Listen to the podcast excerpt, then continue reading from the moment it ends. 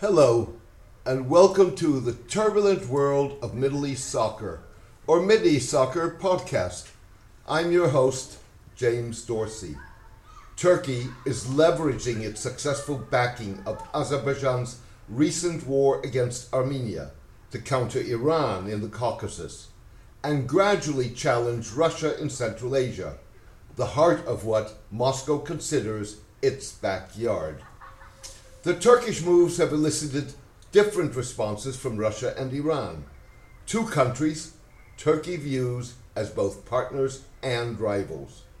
Turkish President Recep Tayyip Erdogan has been careful not to jeopardize his newly found status as a Russian recognized player in the southern Caucasus. By contrast, Mr. Erdogan seems determined to provoke Iran with statements and postings by a state run broadcaster that potentially call into question the territorial integrity of the Islamic Republic. In doing so, Mr. Erdogan is fueling Iran's deepest fears. Iran, not without reason, has long believed that the United States and Saudi Arabia are bent on instigating ethnic unrest in a bid to force Tehran to alter policies, if not topple the Iranian regime. Turkey's sick president took steps to break up Iran. Erdogan is single handedly implementing the West's dirty policy in the region, said Mahmoud Ahmadi Bighash, a member of the Iranian parliament's National Security and Foreign Policy Commission. Mr. Erdogan adopted his provocative posture as he moved to exploit new geopolitical transportation opportunities created by the Russian brokered deal that sealed Azerbaijan's defeat of Armenia in the recent Caucasus War. The deal opens a corridor that links Azerbaijan with Nakhchivan, an Azeri enclave in Armenia that straddles the border with Turkey. The opening boosts Turkish efforts to expand transportation tie ups with the Caucasus, Central Asia, and China's infrastructure driven One Belt, One Road initiative that seeks to bind Eurasia to the People's Republic.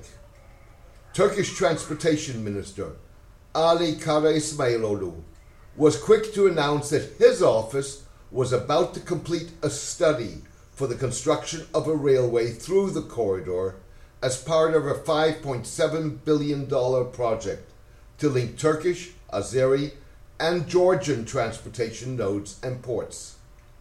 Turkey this month dispatched its first China bound freight train that traveled on the newly opened rail line from the northeastern Turkish city of Kars to the Azeri capital of Baku via Tbilisi in Georgia and then across Kazakhstan to Xi'an province. The Caucasus ceasefire deal includes no security provisions for the use of the corridor by Armenia, even though Armenian Prime Minister Nikol Pashinyan and Russian Foreign Minister Sergei Lavrov have suggested that a railway linking Armenia to Iran was a possibility. Turkey's advantage in Nakhchivan reinforces the significance of last week's opening of a 220 kilometer long railway linking Khaf in northwestern, northeastern Iran to Herat in western Afghanistan. Iran and Afghanistan are discussing with Kyrgyzstan and Tajikistan extension of the rail link to China. Mr. Erdogan's ver- verbal toying with a breakup of Iran as a nation state like the railway competition, is one facet of Turkish and Iranian efforts to carve out their individual places in an emerging, rebalanced world order. In doing so, Turkey and Iran are exploiting a vacuum created by reduced US engagement, China's economic driven approach to geopolitics, and challenges across the former Soviet Union to Russian hegemony in a swath of land that stretches from Afghanistan via the Caucasus and the eastern Mediterranean into North Africa. Mr. Erdogan's provocative playing with words and images that were certain to raise Iranian eyebrows came as he was taking steps to improve relations with Iran's arch rivals, Israel and Saudi Arabia, that were certain to curry favor with incoming US President elect Joe Biden. The Turkish president appointed Ufuk Ulutas, a 40 year old Hebrew speaking think tanker who studied the Middle East at the Hebrew University in Jerusalem, as his first ambassador to Israel in two years. The appointment was announced as the United States imposed long anticipated sanctions on its NATO ally over Turkey's procurement and testing of Russia's S 400 air defense system. Turkey has also diverged from positions shared with Iran by significantly toning down its harsh criticism of the establishment of diplomatic relations between Israel and Arab states. Every country has the right to create ties with any country it wants, said Turkish Foreign Minister Mevlut Çavuşoğlu, in response to Morocco becoming the latest Arab country to formally recognize the Jewish state.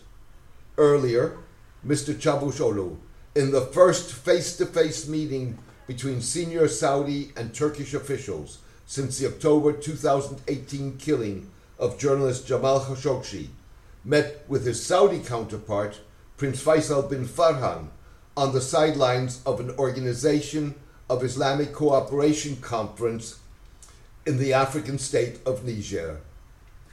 A strong Turkey Saudi partnership benefits not only our countries, but the whole region, Mr. Çavuşoğlu tweeted after the meeting.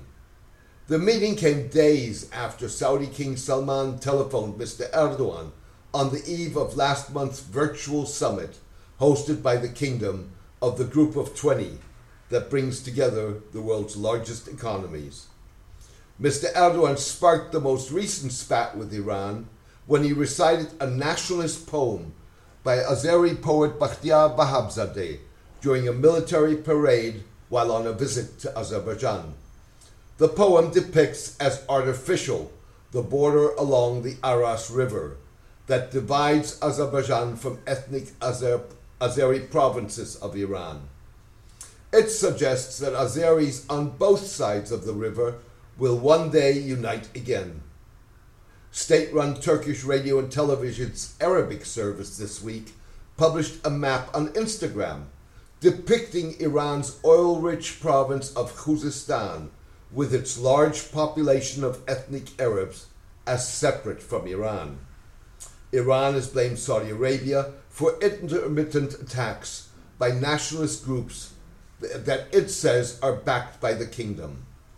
The publication came days after the disclosure that Habib Shahab, a leader of the Arab struggle movement for the liberation of Ahvaz, or ASMLA, had been kidnapped in Istanbul by an Iraqi Kurdish drug baron in cooperation with Iranian intelligence and transported to Iran.